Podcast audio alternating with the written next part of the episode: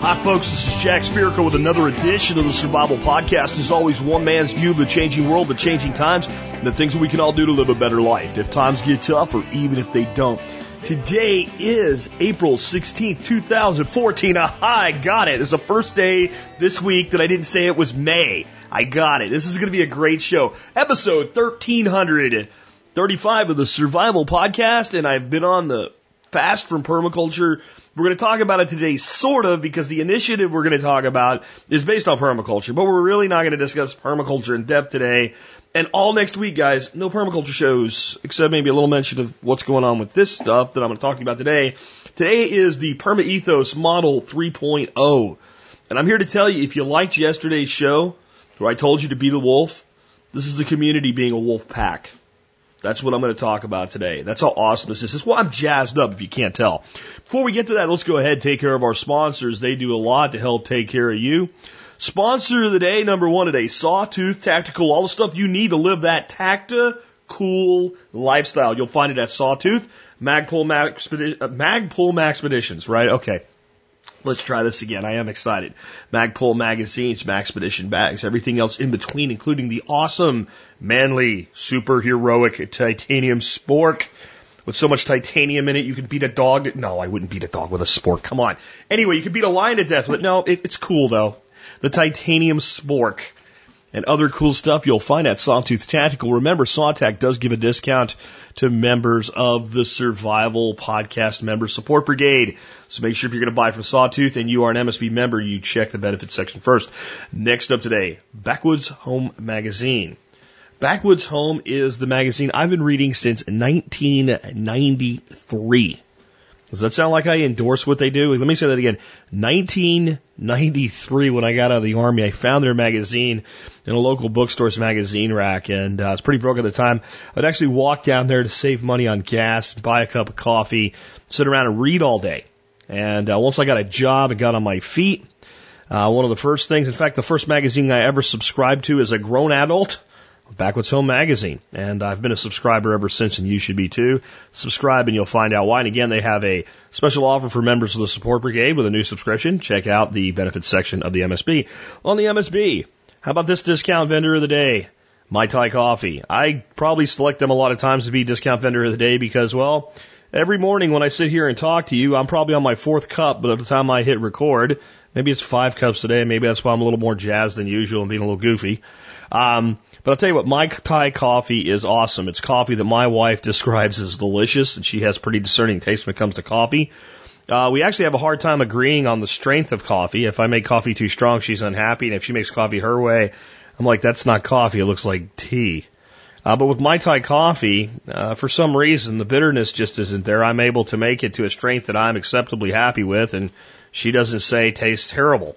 So we can actually agree on Mai Tai coffee. It's been a long time since that. We've actually used our French press mugs in the past just because she likes her coffee so much weaker than I do. Or maybe it's, I don't like, maybe I like it stronger. I don't know. But we can actually agree on a good cup of Mai Tai coffee. Check them out today, 10% off for all MSB members. Remember, MSB is on sale, $30 for your first year if you become a member of the support brigade. Um, discount code SPRING14. You can find out more at the website. Uh, somebody asked if I will take Bitcoin for the sale. Email me directly, and we'll have to do that manually. But yes, I will take thirty dollars in Bitcoin during the sale uh, for those that want to use Bitcoin. Anyway, with that wrapped up, let's real quick talk about the year that was the episode thirteen hundred and thirty-five. Would be the year. Yesterday, I told you that the Black Death uh, ravaged the Mongols. Unfortunately for the people to the east of the Mongols uh, in Persia, it didn't ravage them sufficiently that uh, they were out of business. The Black Death reaches Persia. The Khan of Persia is called the Tukhan, not like a Roman numeral Tukhan, but it's pronounced Il Khan. He grows quite ill as he sets out to battle his rival Mongols, the Golden Horde. The Black Death has broken out in Persia uh, Ilkhan Abu Said Ilkhan Abu Sa'id. You know what? I pronounced that right. He's got it all phonetically spelled, and I got it right. Falls to it quickly and leaves no heirs. Chaos ensues as lesser men wrestle for power. In 30 years or so, there will be one last opportunity for the Mongols to pull things together under a man called Tamerlane. For now, after 80 years of murderous Mongol rule, the Persian people will awaken to a new national identity, Iran. The origin of Iran. Uh, my take by Alex Shrugged, who puts these together uh, at tspwiki.com. You are hearing the death knell of the Mongols as a fighting force.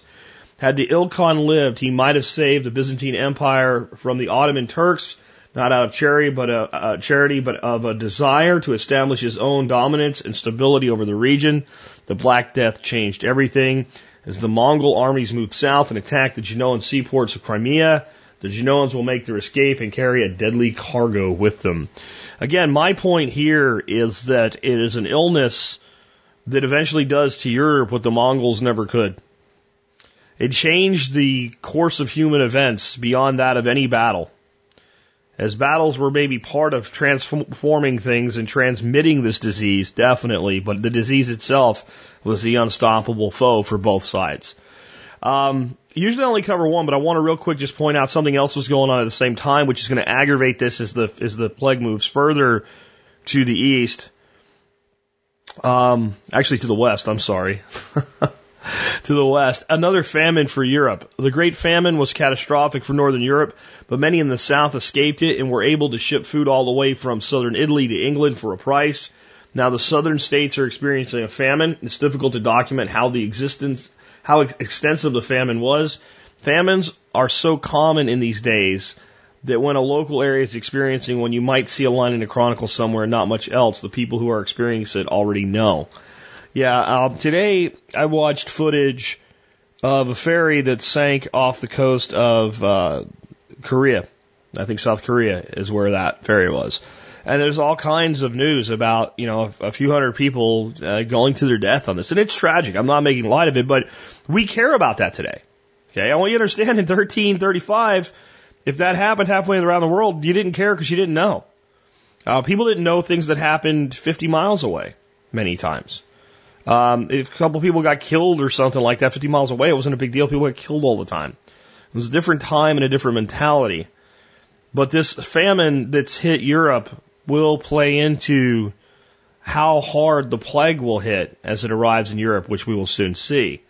Anyway, let's get on to happier things. Let's talk about permaethos 3.0. Now it's, it's unusual for something to be 3.0 when it was never actually 1.0.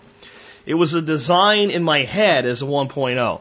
So for those that weren't here when I conceived of Permaethos, I want to give you a quick elevator speech style history of how Permaethos came to be. A little over a year ago, I got an idea to stop talking about community and build one. And I said, we could do this thing based on permaculture ethics, but it's really about libertarianism. People that just want to live and let live and, and, and the permaculture component would be how we would manage the community, how we would feed ourselves, and how we would generate revenues.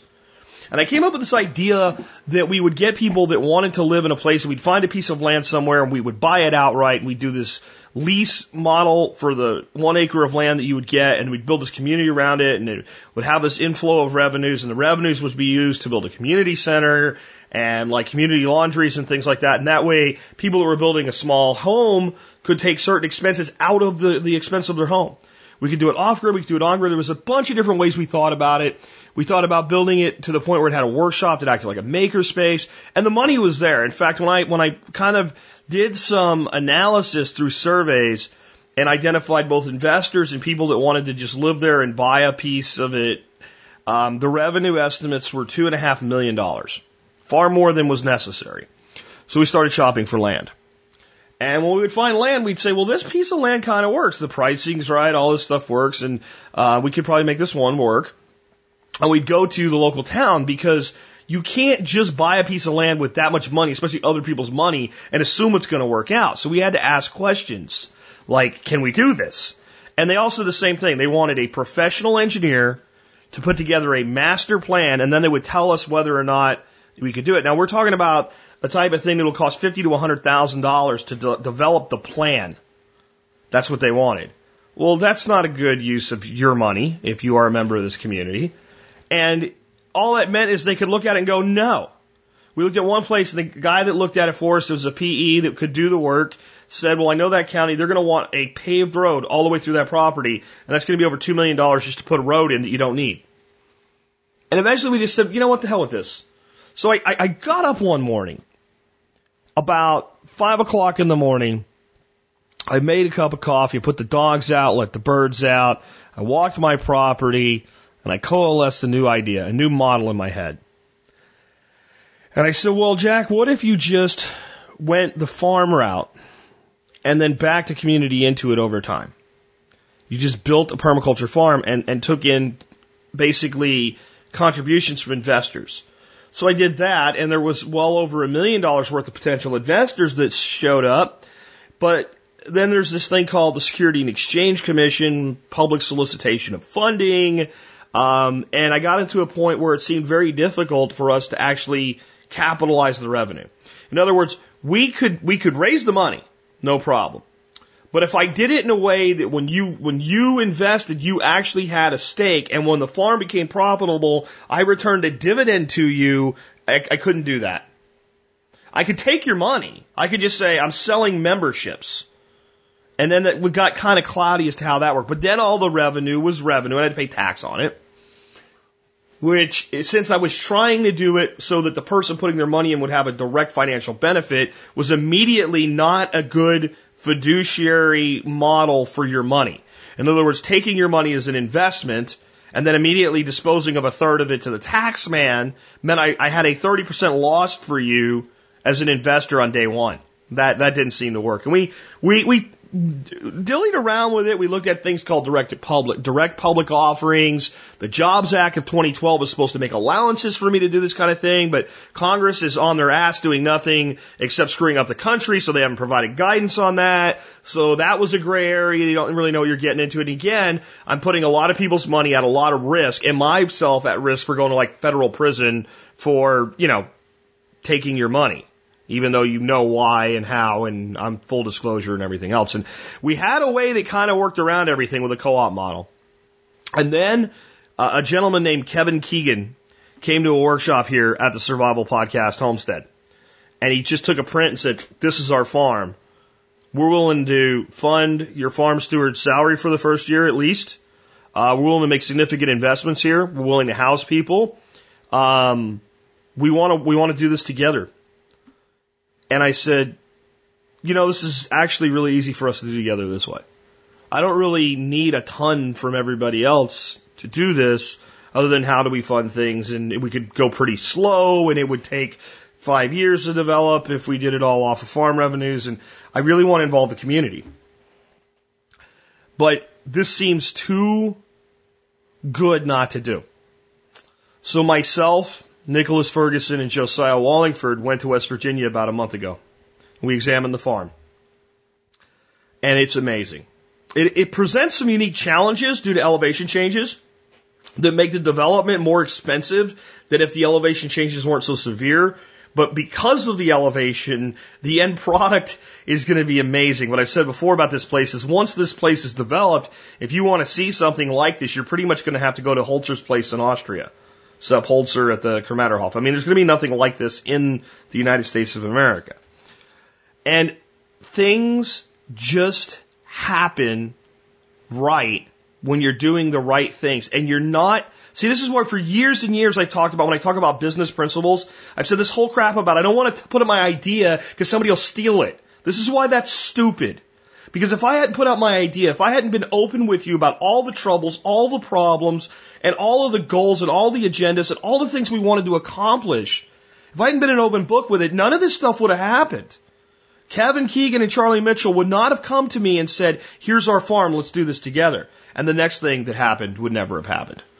Kelly Hearn, who is a bona fide Hollywood video producer, uh, this is a guy that's worked on a lot of movies, films, shorts, corporate training films, you name it, done this stuff for over 20 years. Um, full on equipment. This guy has drones that fly through the air and film different angles, uh, multiple shots, steady cams, tripods, mics, a truck that is a production studio. Um, says, you know what? Here's what I'll do. you guys pay me $50,000 as a contractor and I will come film for a year. I'll live there. I'll document everything. And then at the end of that year, we'll figure out what we're doing next. And we'll do a PDC as an initial product. So that's something we can sell right away. And Josiah and I looked at that and said, what if we did the PDC on the farm?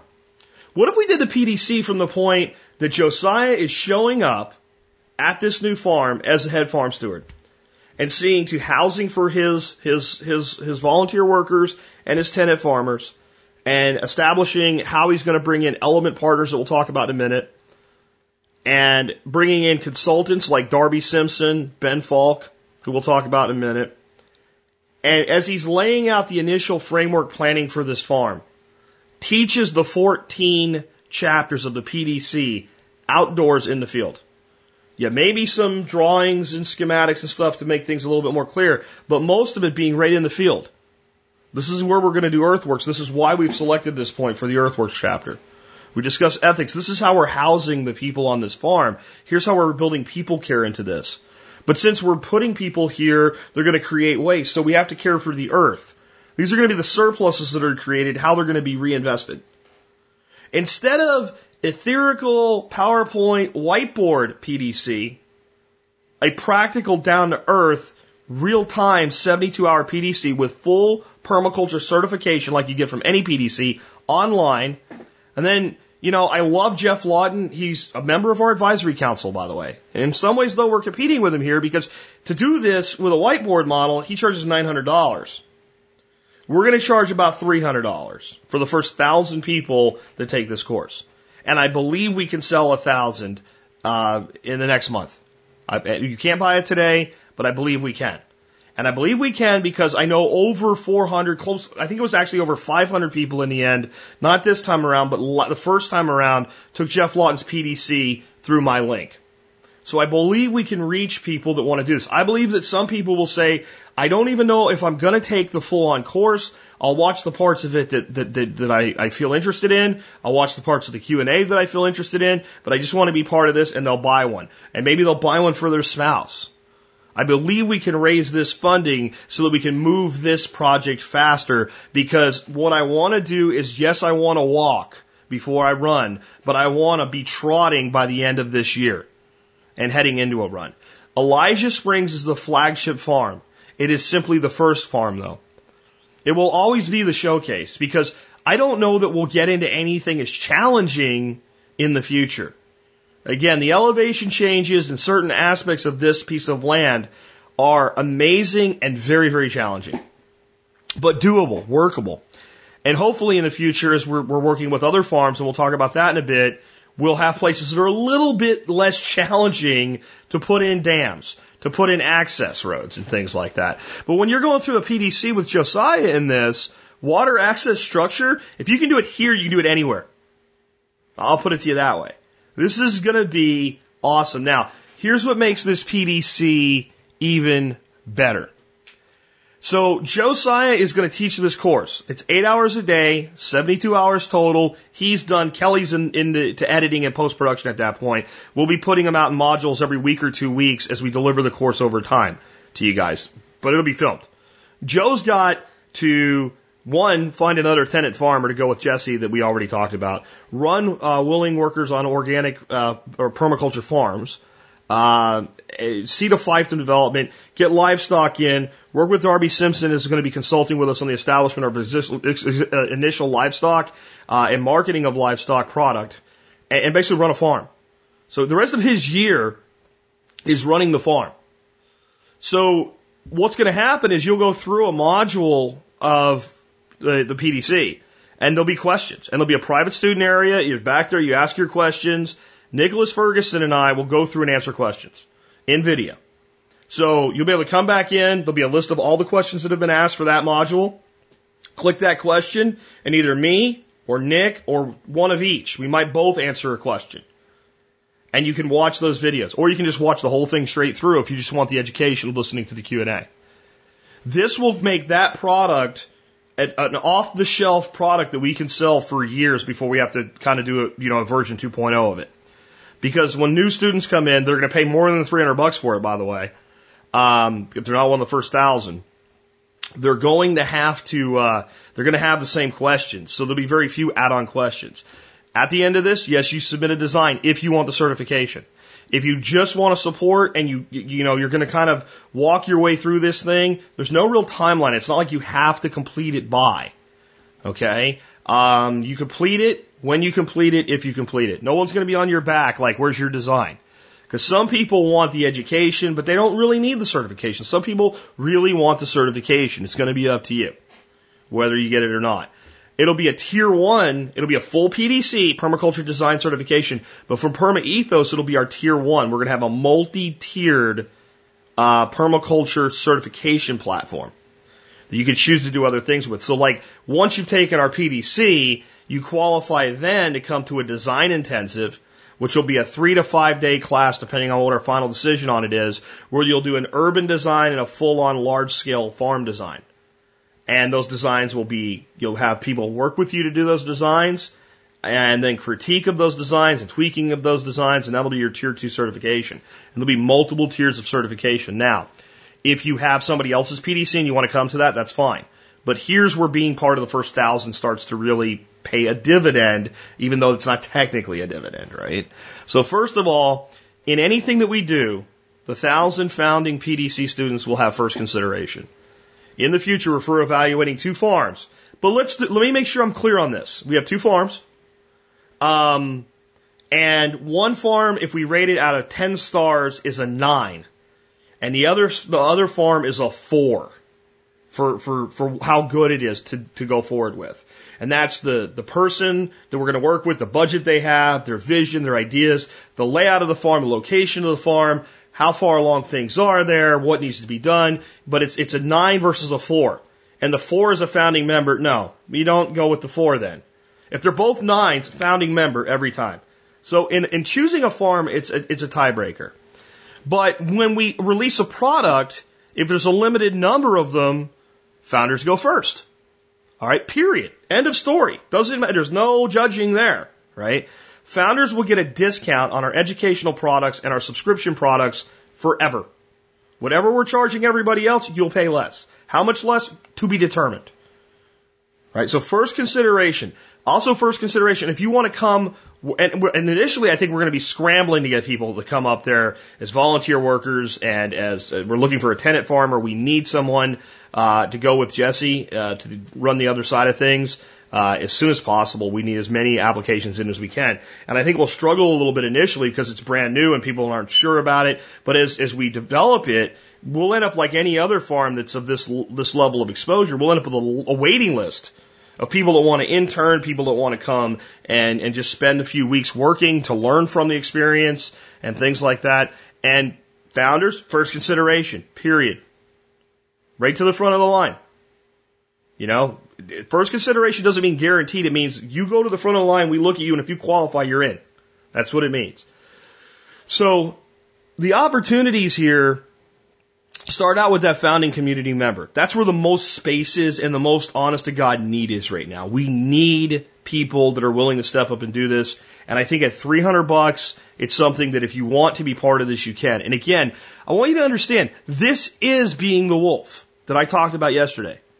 The establishment has done everything it can to make this type of development of community and farm and food production difficult.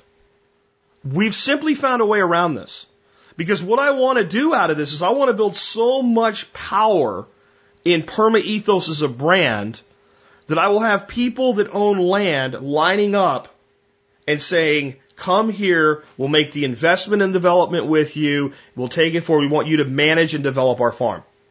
I want people getting together in this community and going, okay, they can't take investment, but four of us can get together and buy a piece of land together.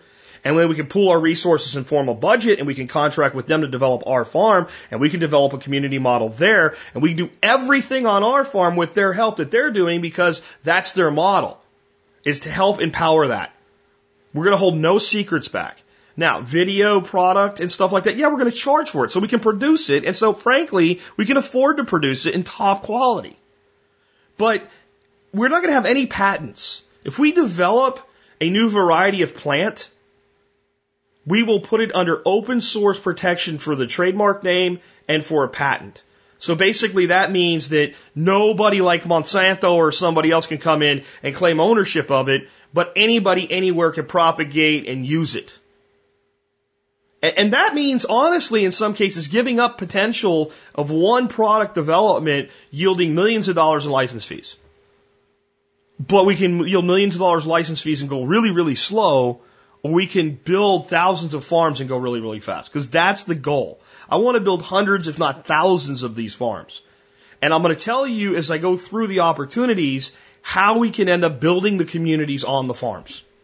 And some farms might have a, a, a two or three families that live on the farm, and three or four other families that work on the farm that live near the farm. And some farms might have two dozen families that live on the farm. It all depends. It depends on the location, how suitable the land is for that, what the goals of the property owners are, etc. But that founding community member opportunity is real. It's a chance to be part of something that's never been done before. And the rest of this, I'm going to tell you why it's a good investment. Because the biggest thing I think people will want to know that make that investment is, you know, other than do I get an awesome PDC, which of course you do, is this going to work? I, I'm, I'm stewarding this as an investor, even though it's not really an investment. But I think, as I've always said, when you give your money to a cause, you should see it as an investment. So what is my, what is my indicator that these guys have their crap together and they're going to do this right? And, you know, in addition to everything I've already told you. Well, let's go through the positions. Tenant farmer. This is somebody that will live on the farm, that will work the farm, it's designed for that person over a year to go from a small stipend to a revenue share model with farm revenue paying their salary. And as soon as possible, move into a position to take over a farm.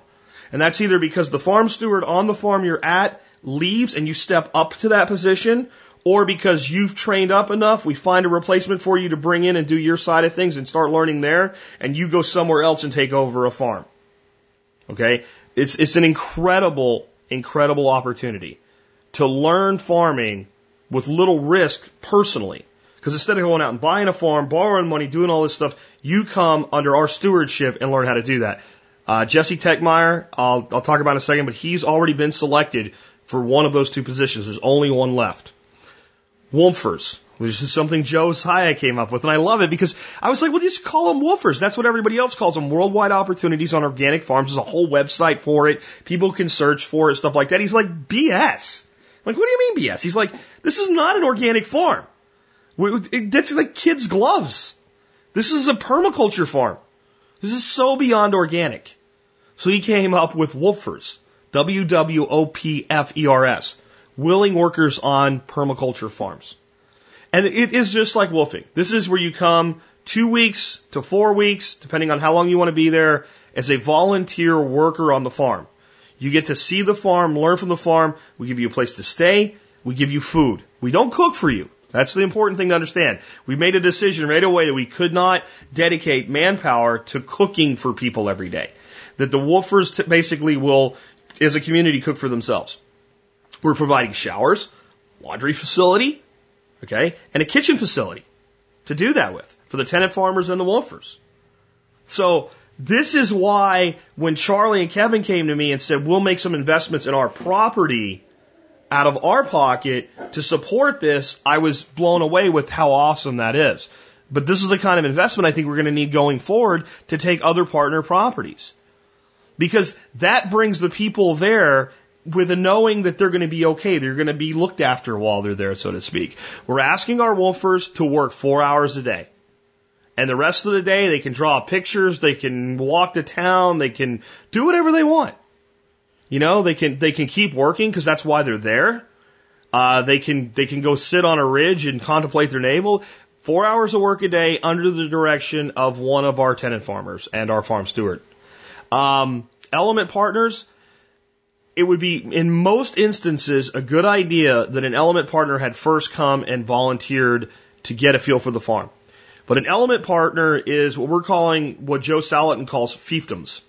Now, fiefdom is like, you know, uh, a king had a kingdom, but like a, a nobleman had a fiefdom. The land that they managed under the king's management and they collected taxes and paid a portion of the taxes they collected over to the king. And it's kind of like that, except we're not taxing anybody. In a fiefdom model, a person looks at our farm and says, I see an opportunity. I see an opportunity. Maybe it's to raise quail and quail's eggs. They do a market analysis. They determine what they need for startup costs. They determine what space and resources they need. And we look at whether they're going to fit into living on the farm or living near the farm. We provide the resources and space. When it comes to the financial outlay, we analyze that individually. We may do it as a loan. We may do it as a draw against commission. We may say you put up this and we put up that. It all depends on the plan and, and ROI payback. Another example, we're already looking at doing this with Michael Jordan on the first farm, the Bee Whisperer bees.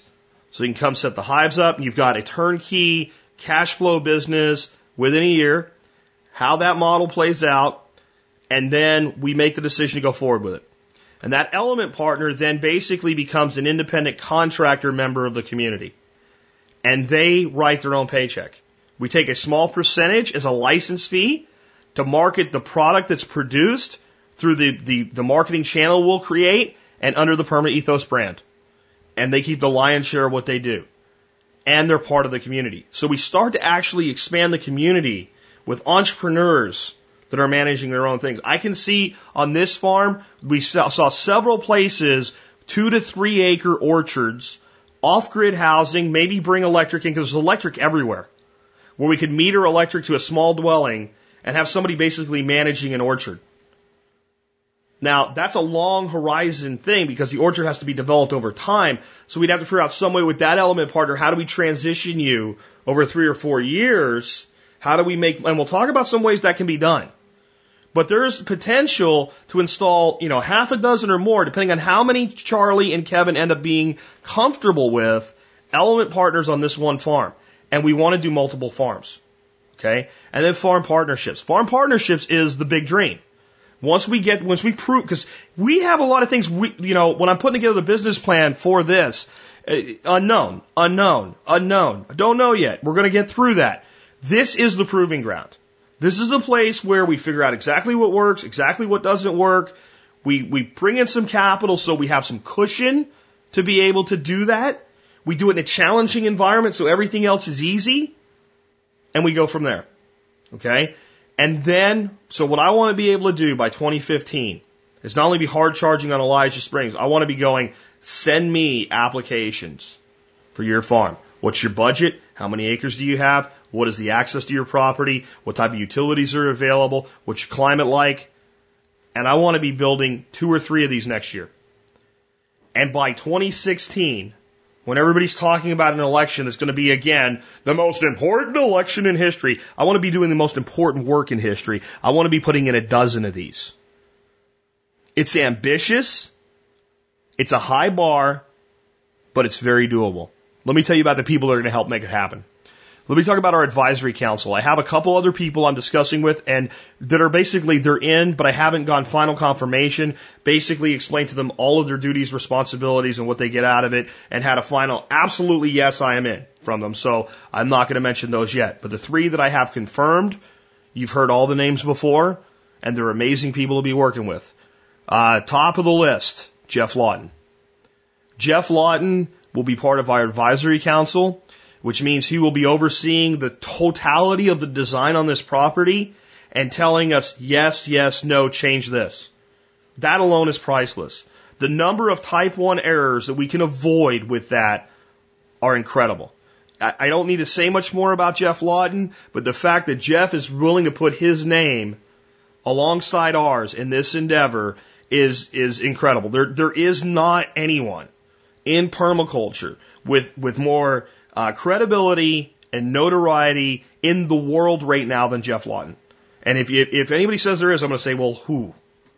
Right? Most of the people that are even well known today aren't really into permaculture. They backed into it. Sepp Holzer never called it permaculture. He like, oh, that's kind of what I'm doing. And Sepp's really a permaculturist, definitely. But it wasn't like he came at it from that perspective. It was like, oh, that's what I've been doing all along. Joel Salatin is not a permaculturist. Joel Salatin is a farmer rancher that, that is a very astute business person who I love by the way. I absolutely love Joel Salatin. But he kind of grabbed on the permaculture brand because he's like, hey, this is good. This gives me broader, broader exposure. But even when I had him on my show about two and a half years ago, he was like, well, I'm not really a permaculturist. I'm more a, now he's had permaculture voices and all. There is no one that we could have on our team with the knowledge, credibility, and notoriety of Geoff Lawton. It, it, it's a massive thing. Uh, number two, Ben Falk. Ben Falk is an amazing permaculturist. He knows how to deal with steep lands, steep properties, and cold climates. Is a guy that knows how to grow rice in Vermont. He has also really gotten into the medicinal aspects of berries like sea berry and elderberry. And I think that's an incredible niche product for us at Perma Ethos. That's, that's, that's a high margin product.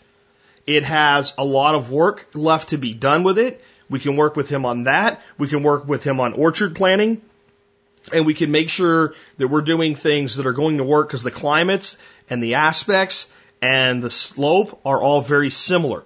We could not have a better partner locally in our general area for earthworks and planning than Ben Falk, who also has extensive notoriety and credibility.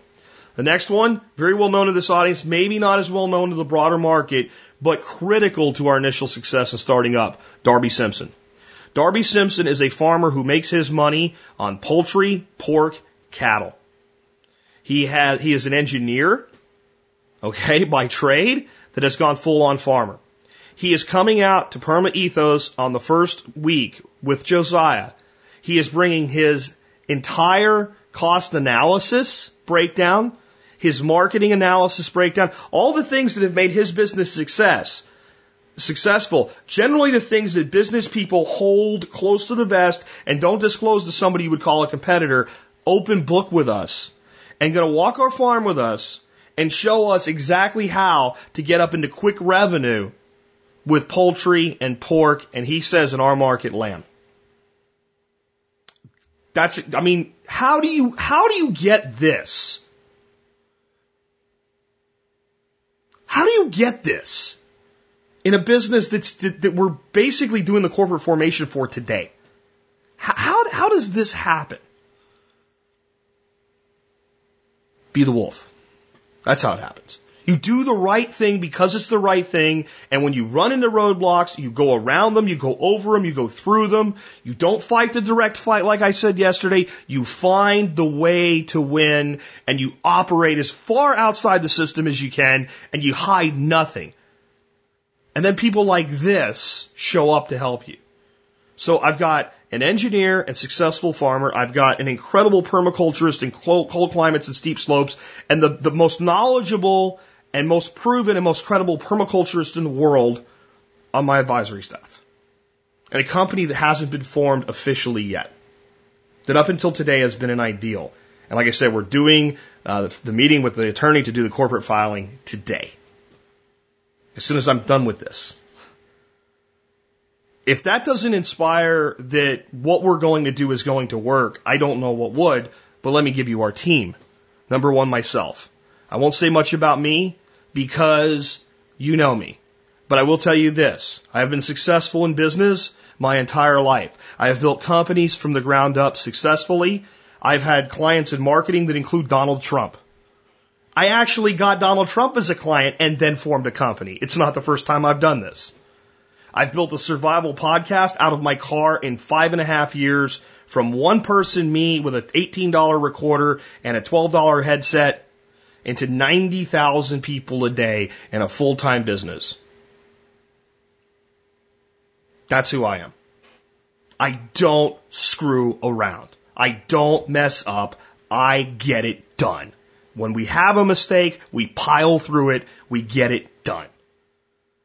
And that's why I'm willing to take this on. And I'll tell you something else. This, in some sort of way, pulls me back into the big business model. It is the only thing that could have ever done that. I am so ever loving happy working out of my home office with my wife on my property with my dogs and my chickens and my geese and my ducks. It takes a lot to make me want to do this. But I have come to the conclusion over the years of doing this that when this much is granted to you, you do something with it. you don't sit on it. You don't hold it for yourself. It's required, if you deserved it in the first place, that you do something with it beyond yourself, that you give back. Yes, being successful in this would do a lot for me, but I believe it would do a lot more for the world than for, for myself and my partners. Partner two, Josiah Wallingford. Formerly Staff Sergeant Josiah Wallingford of the United States Army. This is another guy that doesn't mess around and knows how to get things done. He's worked with me now for eight months as my intern and partner here on the homestead. Run multiple events with me. PDC certified, Earthwork certified, Urban Design certified. Uh, built from the ground up Brink of Freedom in less than a year. If you look at what's been done over there, that's that's an incredible success story in of itself. While working his ass off here for me, he was able to do that on the side. Joe is a great teacher. He really believes in what he's doing. He's dedicated his life to permaculture principles and ethics. He's come from the, from the world of being in the United States Army in a combat MOS to being 100% for non-intervention, non-violence, non-aggression. That's pretty awesome. Charlie Mitchell. Charlie Mitchell is one of the owners of Elijah Springs Farm and one of the co-owners of the soon to be formed Perma Ethos Inc. Charlie is a professional engineer by trade. They, he is a lifelong listen, lifelong, lifelong for the show. He's been listening to the show since almost the beginning. They've, they've listened to every episode of, of uh, the survival podcast himself and Kevin Keegan.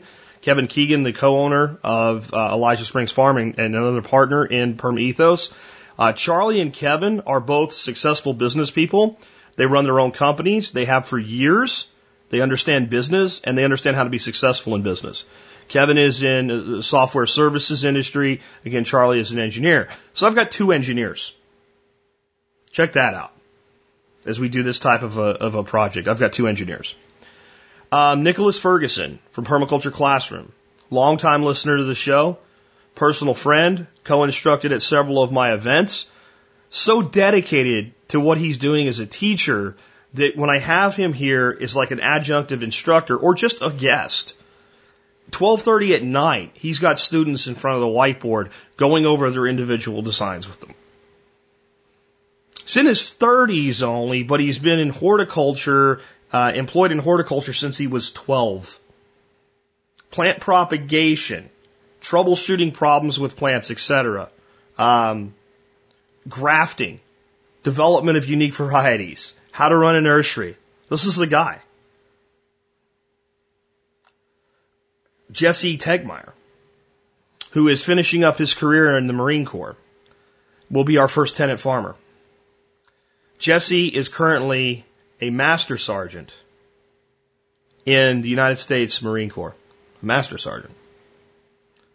Um, 20 years of service to the United States Marine Corps. While he was doing that, he managed to get his permaculture design certification. He's been to several of my events. He's an amazing guy. He's got a family. It's tough for someone to go into a low paying stipend situation as a tenant farmer, but they've got an RV. They're going to live on the farm and uh, he's got a Marine retirement coming. Could not be more ideal for him or for us to have that level of organizational skill, drive, and desire. I mean, if you want something done, who do you send? You send a Marine. It gets done. I've often joked that what we should do is get like master sergeants from the Army and the Marine Corps to run customer service at places like Discount Tire where you know you got all these customers standing around and people are playing with their thumbs instead of helping them, and you, you I mean you just see it, couldn't you? I'm sorry, ma'am. Was our guy not taking care of you? Hold on a second. Maggot, get over here. Get this. no, right? I don't think that's Jesse's personality, but I'll tell you what, when it comes to senior NCOs, um, they do know how to organize and get things done. And we couldn't be in better hands than we are with Jesse. And then Kelly Herron. Again, Kelly is a Hollywood movie producer. Uh, today, you're going to be able to see a video trailer of the PDC, what it's going to be all about. You're going to see the farm. You're going to see the people involved. You're going to see what we did a month ago when we went through the whole farm. Uh, it's only about two and a half minutes long. Kelly put this together. You're going to see overhead views from flying drones that we can use in our product, production of the PDC and other video products.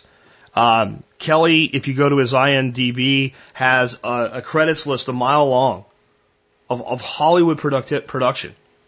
How, how do you get a guy like this? I mean, to do a, a, a couple days of video in production, normally we would have to pay him what we're going to pay him to do a year, to do a week. But he's a listener to the show. He's a believer in what we do. And he wants to be part of this. So he's going to be there. So that's our team on site and, and over, oversight management. Myself and uh, Nick will be doing things from afar. So let's give you our basic plan, how, how we're going to do this. Uh, first, establish the farm while teaching the PDC. This is a real world education, not theory. So this is the whole PDC. Like I said, watch the video today. It's amazing. Um, absolutely amazing what we can do. Um, we have to complete the the housing for our staff and for our woofers and make sure that everything's up there and up and, and actually Joe's little uh, place that he and Holly, his wife, will be living has some work left to be done on it. And Kevin and Charlie are so awesome. They basically gutted this space, straightened it all up, got it ready to go. And they're like, well, when you get here, we'll finish it so it can be finished to, to the way you want it. I, that's just awesome and amazing for them. Um, so we've got to finish that. We have to develop and set up a nursery and we really need to do that because the amount of planning we need to be doing in the coming years could be cost prohibitive if we had to buy plants. Now we're going to buy a lot of seedlings and stuff like that and, and plant thousands of things and, and, and try them out and, and basically do what Mark Shepard did with chestnuts, where you just get as many seedlings as you can get from as many sources as you can get. You can do that cheap. You plant the shit out of it and what grows fastest, best, and lives you use and you either take out or let everything else die and you get into some alley cropping and stuff I'll talk about in a bit. But the reality is to do this development, it's a 110 acre farm. We're starting out initial development on about 18 acres of it. To, to plant out even a small portion of this, we need to be able to produce our own plantings. And the nursery will also produce plantings that we won't use right away that we can sell for another profit margin, profit center. In fact, I can see one eventually one of element partners that we would have would be running the nursery and producing product both for on-site usage, which could be compensated for at let's say a wholesale rate, and then an outbound market retail product line. So we're we're doing more than you ever could with just a farmer and a farm by opening up opportunities to people, and that nursery is going to be key. And there's a significant investment there, and that's again why um, it's amazing to be working with Charlie and Kevin. Uh, we need to put in a camping area and a parking area. This is very steep terrain. This is kind of a tough environment, and we want to make sure that we can bring, you know, 20, 30, 40, 50 students in and do earthworks workshops, design intensives, and things like that. This is going to be an amazing place for that. We've got to make that happen right off. Initially, we need to be establishing our first livestock. We're thinking pork, poultry, and lamb. Um, and again, Darby is going to come help us with that. We're going to establish annual crops and perennials into an alley crop model. Alley, not ally. Alley meaning like alleys, lanes. So you have trees, and then you have a crop, and then you have more trees, and then you have a crop. And initially, you crop in annuals. And when the trees are little, they don't shade out the annuals, so you can annual crop typical production. We're also going to be putting in kind of a market garden environment all around the dwellings, like zone one, that will produce probably abundance that can be marketed, but also will feed the farmers, feed the staff, feed the woofers, feed the owners. A farm developed first to feed the people that exist there, which is how every farm was developed in America until the 1920s and 30s. When, when farms were developed prior to the industrial age, the first thing was they must feed the people that are on them, and then they can produce a surplus that can be sold for profit. We're reinstilling that model here. Um, we are also going to establish a local market to sell our products into. One of the questions that, that the, the owners of the farm had which is reasonable, is what are we going to do with all this stuff when we have it? Where are we going to sell it? And the answer to some of that is we don't know, but we've conducted a pretty good market analysis and we know what the going rate is. We know that it's profitable and we know that other people do it and we know that once we have a product flow and a product forecast, we can develop a market. So we'll develop the perma ethos market first in West Virginia and surrounding markets. For again, initially pork and poultry and lamb. And it's a great market to be in right now. The, the big reason we know we can develop the market is we know for a fact that supply does not meet demand right now in this market. One of the reasons that you have people like Darby that are willing to help us out with this, what you would normally consider confidential information, no one's afraid of losing business. No one right now in this business can produce as much as they can sell. Everybody's selling out of everything. That doesn't mean everybody goes to a farmer market selling out of tomatoes. But full on producers that are producing marketable crops and marketable stock are sold out sometimes a year in advance. So we know we can develop that market, but it does have to be developed. Um, we initially must get a final plan on our large scale earthworks it might be a phase two or three plan, but we know that we're going to do two major ridge point dams, which are going to solve a lot of water issues, put in some major swales, which will stop erosion, and recharge the springs on Elijah Springs. So Elijah Springs actually has springs again. The plan we've already developed, we know just by looking at it and doing a few calculations will recharge springs, and we will end up with continuously running water at the bottom of the farm, which opens up all kinds of additional things that could be done. And uh, it's almost that way already. It's a trickle. Once we charge it up, it will be a full on creek of clean, moving, cold water. Just, just saying. I mean, it's, it's pretty awesome. The earthworks, we will run workshops for the earthworks, so students will have an opportunity to come to Elijah Springs and learn earthworks on a scale that I don't think have been done in the United States before not for farming purposes. Bigger dams and stuff certainly have been put in, but when you look at the interconnected swales that need to go on this place, the terracing, the development, this will be the type of thing you come to one of these classes, you could do earthworks probably anywhere in the world after that. Um, we'll also provide ongoing video updates of our progress on the farm. Once the PDC is kind of done, we're going to set up so that there's there's cameras uh, available for use for, from our staff Kelly going out, shoot 15 minutes here, 10 minutes there, 5 minutes here, boom, boom, boom. Quick, rough editing, boom, uploaded, kind of like a Netflix model. So subscribers weekly are getting new content of what's going on at the farm. How about reality TV that's based on reality? Not people fighting over crap and stupid stuff and false dramas. The real things that are really going on, the challenges and the successes of the farm. And again, that is a subscription model. But guess what? If you are a founding member, it's a deeply discounted subscription model. If you're not a founding member, it's a very fair price. And I think that we'll be very successful with that alone. We'll also develop standalone educational products. So we might do a whole video product on how to build a tiny house or how to deal with gray water or anything like that. There'll be little pieces of it given away for free, but a structured step one, step two, step three educational product. Our subscribers will get that really, really cheap. Again, think about that more like Amazon Prime. You get a whole bunch of downloads for free, and then there's like a video that you can get for like a buck ninety nine, right? Whereas somebody else might have to pay fifteen bucks for it. So we'll have that model as well. And that way we can afford Kelly and we can develop because we have a back end deal with Kelly to get a percentage of the revenue off of all these products. So we can create a, a position where Kelly is either at Elijah Springs Farm or another Perma Ethos farm pretty much for the rest of his life developing video content and producing stuff that no one else can ever do the way that we're doing it. Which is what I've always tried to do. I try to do things where anybody can emulate us, but no one can be us. So that is the, the educational component to our revenue model. Workshops on site, subscription model, video products. Again, when we do workshops, we have a professional audio video producer, Hollywood credentials to video those and turn them into product.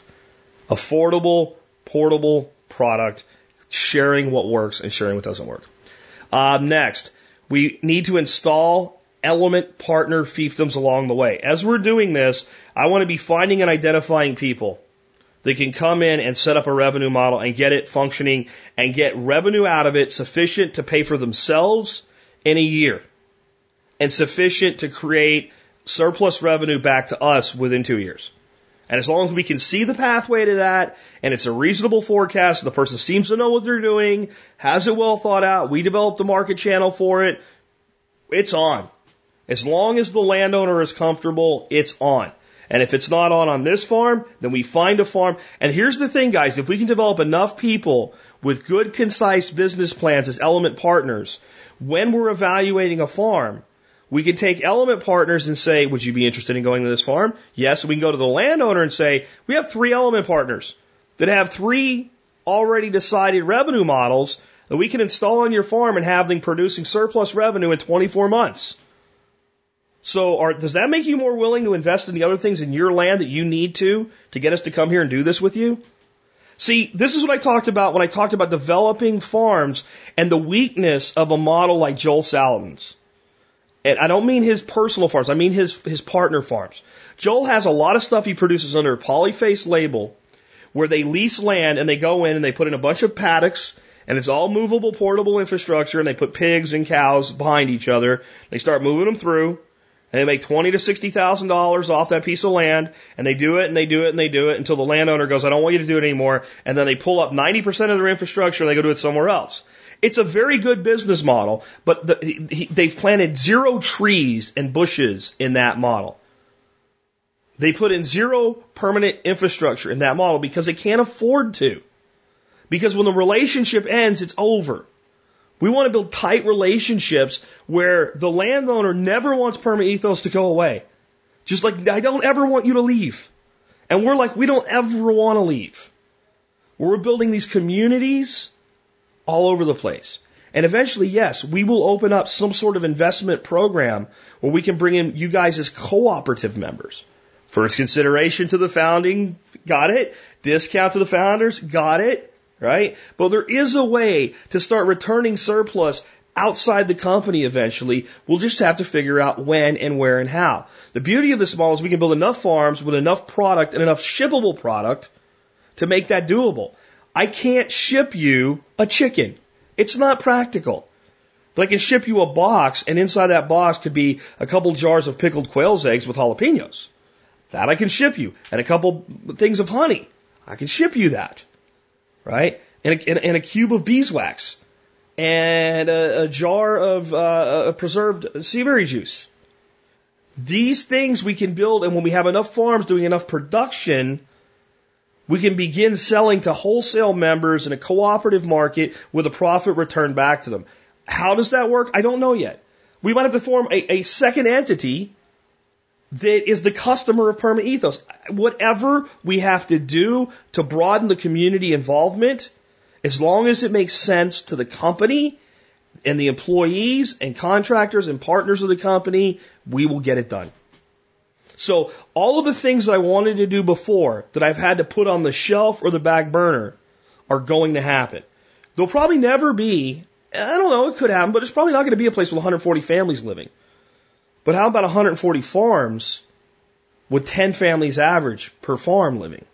Some might have a lot, some have a little, but 10, that's, that's, that's a little bit more powerful, isn't it? That's 1,400 families. I think that's a five to seven year plan. I think it's completely reasonable. I have no doubt we can do that. I'm not saying we will. We might fall short of that. But I would take 50. 50 with 10 average is 500 families. Not 500 people, 500 families living their dreams, educating their children, working together. And once you have that, we can do anything. I mean, honestly, once you have a dozen proven models, the road, just think about everything that coalesced to make this happen. Everything that came together to make this happen.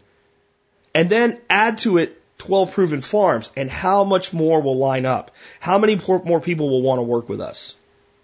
This is really an amazing thing that's going on. And, and I'm, I'm very excited to be telling you about this today. Uh, I want to head into 2015 And at that point, I want through 2015 to complete the implementation on the initial 18 acres of Elijah Springs. So of 110, by the end of 2015, I want those 18 acres not into full production, obviously, but, but developed. All the earthworks, the majority of the mainframe plantings, portable infrastructure, and we'll probably be grazing and finishing pork on other parts of the property at the same time. But that initial development of those 18 acres by the end of 2015, I think is doable. Uh, by 2015, I want to have revenues from farm operations that return a profit plus fund the salaries for tenants and farm stewards. So by 2015, I want the farm self-sufficient. And from my conversations with Darby, from my market analysis, there's no reason that can't happen. And I want to be, by 2015, at least targeting other farms for replicating this. Um, I want many small communities versus one large one. That's my plan. And I'm inviting you to come do it with me. Here's some questions that I've already had and my current answers to them. One is if I want to buy the PDC and I want to buy one for my wife, my cousin, my uncle, my son, whatever, can I do that? Yes. Yes. Will you let members of the support brigade uh, have first crack uh, with concerns that the memberships would sell out? Yes. I have said for a long time now that being a member of the MSB would put you at the front of the line of things, just like I'm promising to do here. And yes. And we've also decided that the members of uh, Josiah's Brink of Freedom, uh, premium members there, will also be a part of that group. So yes, first, so when we initially launch this, and we, because we're not doing that today, when we say we'll take, we can now take payments uh, to buy in, we will happily, happily do that for MSB for 24 hours. And you'll know at least 24 hours before the launch time that it's coming. And I don't think it'll fully sell out just to MSB, uh, and we'll open it to everybody 24 hours later. All right. But yes, you can buy more than one. And yes, MSB first. Um, are you guaranteeing me that you'll take my farm if I become a PDC uh, founding member? No, I am not. I am absolutely not. In business, we have something called fiduciary responsibility. That means that there is a financial responsibility to the company itself to see to it that it doesn't make poor financial decisions and does what's best in the interest of the company. Large corporations use this as an excuse to be unethical. There's no reason you can't have fiduciary responsibility uh, in consort with ethics. But if you want me to develop your farm and you have no budget and it's, you know, rocky, steep terrain with no cleared land and no dwelling and no utilities, and you just want me to show up and do it because you spent $300 on a PDC, I, I'm going to the extreme, but clearly I can't do that. Clearly that's not possible. Clearly that, that, those two things don't outweigh each other. What I'm saying, and I know I've said this already, but I want to make sure I'm very clear because I don't want to mislead anybody. If you are a founding member and your farm is under consideration, and another farm is under consideration that is not owned by a founding member, and they're close to each other, then we're going to go with the founding member. Okay? Um, is the PDC a real PDC? In other words, does it come with certification? Yes, and we will do our certification through Permaculture Global with Josiah Wallingford as your PDC teacher, and myself and Nicholas Ferguson as adjunctive teachers. So absolutely. Do I have to complete the PDC for it to count as, as being a founding member? No, you do not. You do. I, I hope you do. I mean, we're doing this for a reason. We're not just, instead of just saying, well, it's a founding membership for $300 and you get diddly do. I mean, there's a reason we're developing a product that's easily worth $1,200 and selling it for $300. There's no way this product's not worth $1,200. The level of, pro- when you watch the, just the two minute trailer, and you will see things you've never seen in a PDC ever before. So we want you to, but no, you don't have to. Because some people don't really care if they're certified. Some people will want to go through every lesson, but they don't want to do and submit a design. That is okay. If I submit a design a year and a half later and it's a good design, will you give me certification? Yes. Yes. You might not get it in five minutes, You might have to say, hold on, we're into some other things right now, but yes, we'll, you, there's no real timeline on, on, on the completion of this. Um, does this mean that I can come to the farm anytime I want? No. No. Um, we are going to do farm tours. We're going to have farm visitations. Uh, most of the time, people will be welcome, welcome there. But I mean, honest to God, you got to think about it this way: if we're in the middle of rolling out 5,000 chickens, and you want to show up and hang out and have dinner right in the middle of that implementation, then we can't accommodate you at that time. So there's a, a, a, process flow, a business flow going on, and visitations will be encouraged, but there will be set times and, and, and, and times that it's just not, not practical. Okay? If I am a founding member, am I guaranteed to fiefdom if I come up with an idea? No. Anybody that comes up with a fiefdom that is doable, provable, marketable, and we think it's going to work and we can work out the details, we're going to do. And if you don't have that, it doesn't matter because again, buying a $300 PDC, we can't commit to doing something that's not in the best interest of the company. So that's, that's that. Um, in the PDC, what do you mean by you and Nick will answer the questions? And that's just what it means, right? Like, so what that means is Nick and I will go into the private members area and see all the students' questions, click record on our computer, do webcast recordings. They'll go to Kelly. Kelly will install them into the membership area and edit them and put a link. So it says, you know, how, what, what did Josiah mean when he said blah, blah, blah, blah, blah, blah. Uh, so one person asked, because uh, so the students that came to the last event here have seen the trailer, by the way, before you have, because I did that for them since they were here. Um, said, you know, why why are you and Nick doing the, the Q and A? Well, because Joe has to build a farm, but we also think that it works this way, and I, I've learned this in teaching.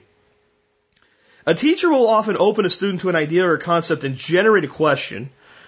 The student will ask the teacher the question, the, the teacher will explain the answer the way that it was initially taught because that's the frame the teacher's coming from. And that's the, that's the holdup and the hiccup for the student. And when a second instructor comes in and answers the question from a different angle, the student understands because it's like triangulating a signal.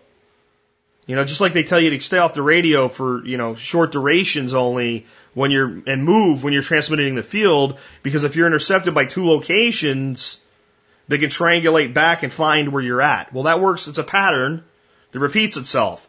And often for a student, when they hear the same thing described in two totally different ways, from two totally different perspectives, it triangulates for them and it forms a clearer vision. You give them three waypoints, Joe's teaching it, Nick and I are answering it, and then it becomes crystal clear. And we also just thought it was a way that, that, that Nick and I could participate given that we can't be on site. And we could help Joe and, and, and pull some of the weight. Um, those are the biggest questions I've gotten so far. If you have any more, let me know. Uh, the other big question, because a lot of people are excited about maybe developing a farm with us, you know, in the future. How big of a piece of land do I need? In my business plan, my stated property target size is 40 to 200 acres. I believe those, that's the sweet spot for us. I've had one person recently ask, would 30 acres work? I don't know. It depends. It would depend on the land, the budget, the goals, the objectives. It may very well work. But what's real, what, what does the, what does the landowner want? And what is the land able to produce? If you have 30 acres and you tell me I want 50 families living here and I want to produce enough money that everybody has an income, eh, you're you're breaking, you know, part of the third ethic there. Limits the population and consumption, return of surplus, right? You, you, you're, you're, you're exceeding the, the population and consumption capacity of the land. It's like, well, I want a bee business and I want a nursery and uh, a market garden and a mushroom business and a pastured poultry business. And uh, I think I can run most of those myself and bring a couple other people in. And this would be a small farm but it would be done under the Ethos brand and we would make it work. And here's my budget. And here's how I would house a few people to, to do this. And maybe that smaller farm doesn't need a steward and two tenants. Maybe it needs a steward and one tenant. And, you know, how much work are you going to do? Because Charlie and Kevin, frankly, are going to help with the improvements on the, on the, the, the property as far as the, the housing because they're good at that. Um, Charlie's going to lend his engineering, but they're basically running their businesses. They're not on the farm working every day. So we need a bigger staff. Now, if it's, well, I'm going to basically act as my own steward, okay, and we can install a, a, a co-steward, and the two of you are going to work together, well, maybe we can make a smaller farm. It all depends. So the answer to that right now is I don't know. I don't know how small we can go, and I don't know how big we'd be willing to go. But my, my sweet spot target based on my analysis is 40 to 200 acres. Okay. Um, will you build one where I live? Come on. Stop. You know, when are you going to build one in South Carolina? Stop. Stop. Everything I've already said leads up to whether or not we build one in South Carolina. Anyway, that is what it's all about. Get over to permaethos.com and watch the video. The video will give you an understanding of the quality of our, of our productivity what you're actually buying for 300 bucks. Um, again, I'm going to take a thousand people. We're hoping to go on sale with this next week. If not, it'll be the week after. It, of course, might land right in the middle of my vacation. Um, but that's okay. I don't really have to do a lot, uh, to, to, to, to get that component done. Joe can take care of most of that on the technical aspects of it. Um, timeline to delivery. We expect early summer to release like the first module, and then every week to two weeks release another module through the year. So it's not going to be like you buy it and then you log in and then your whole 72 hour course is sitting there for you. This will have to be done over time and it'll give the students time to go through the entire module, ask questions, and for Nick Ferguson and I to provide the answers, when are you going to open it back up after the first thousand? Probably 2015. We'll probably run the PDC through the year. Uh, hopefully, we won't take the whole year to deliver it. I'm thinking by fall it's done as far as delivery. But then we'll, we'll you know, we'll, we'll answer the questions, and it'll be time for students to submit designs. Uh, Nick and I will evaluate the designs to, to make sure they qualify, issue certification. Josiah will issue the certification certifying instructor, and we'll be doing all our other things at the farm. And then in early 26, 2015, we'll probably say, okay, now it's open to everybody. What will we sell it at? I don't know, but more than $300. And it won't buy you first consideration, founding member, you know, founding PDC member, anything like that. It, it won't. We will probably have a page that will list all the founding members that want to be listed. Some people like, I don't want my name there, fine. You know, we'll put founding member 001 there or, you know, whatever, founding member 949, uh, what have you. But those that want to be listed, that want to be known, uh, will have a page that just has the, the thousand, thousand founders. And I think this is an incredible opportunity for all of us. And I have to tell you guys that when I look at it, I'm kind of overwhelmed that it's even possible. That it's even possible. That you guys, five and a half years ago, I'm sitting in my car I've got that cheap ass piece of crap recorder and that, that taped together headset. I'm driving up and down the highway. I have a multi six figure income, but it's making me miserable. It's making me fat. It's making me tired. It's making me very, very unhappy. It's making me somewhat non human. And I say, if you guys will come along for me, come along with me on this journey, we'll make it worth your while. We'll do it. Two years later, full time, Journey to Arkansas and back. We did that together. We did episode 1000. It was over five and a half hours of people calling in for two minutes apiece saying this is what they've done with their lives as part of this community. And now here we sit, possibly one of the biggest wolf packs ever put together, about to just turn the establishment on its head in plain view, outside the system.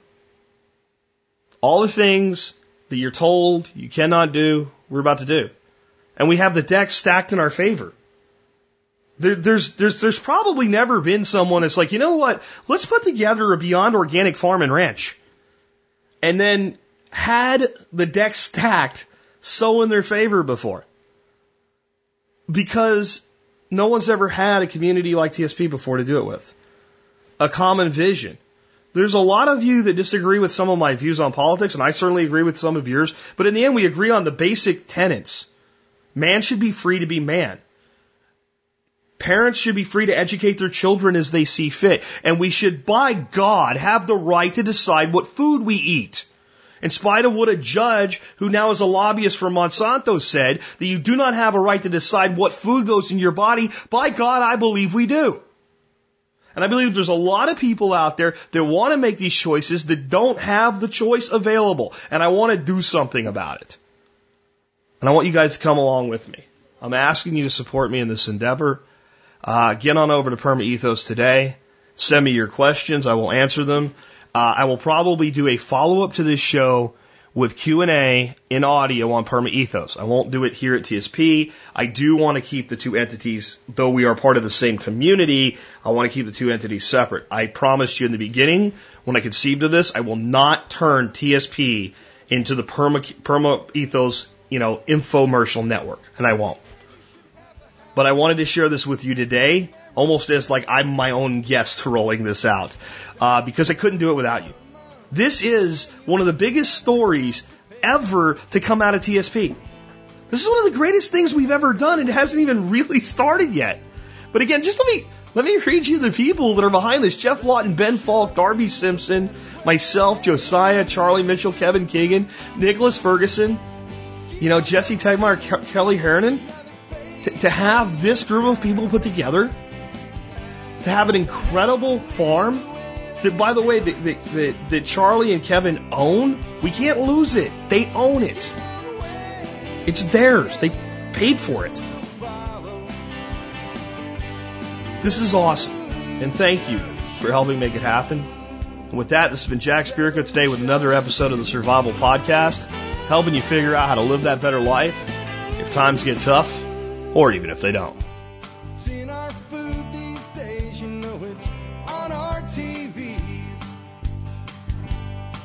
Sometimes we forget we are what we eat.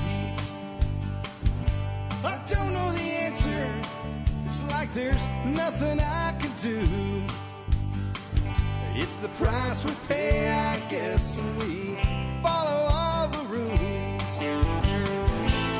There's a better way to do this. Let me show you a better way.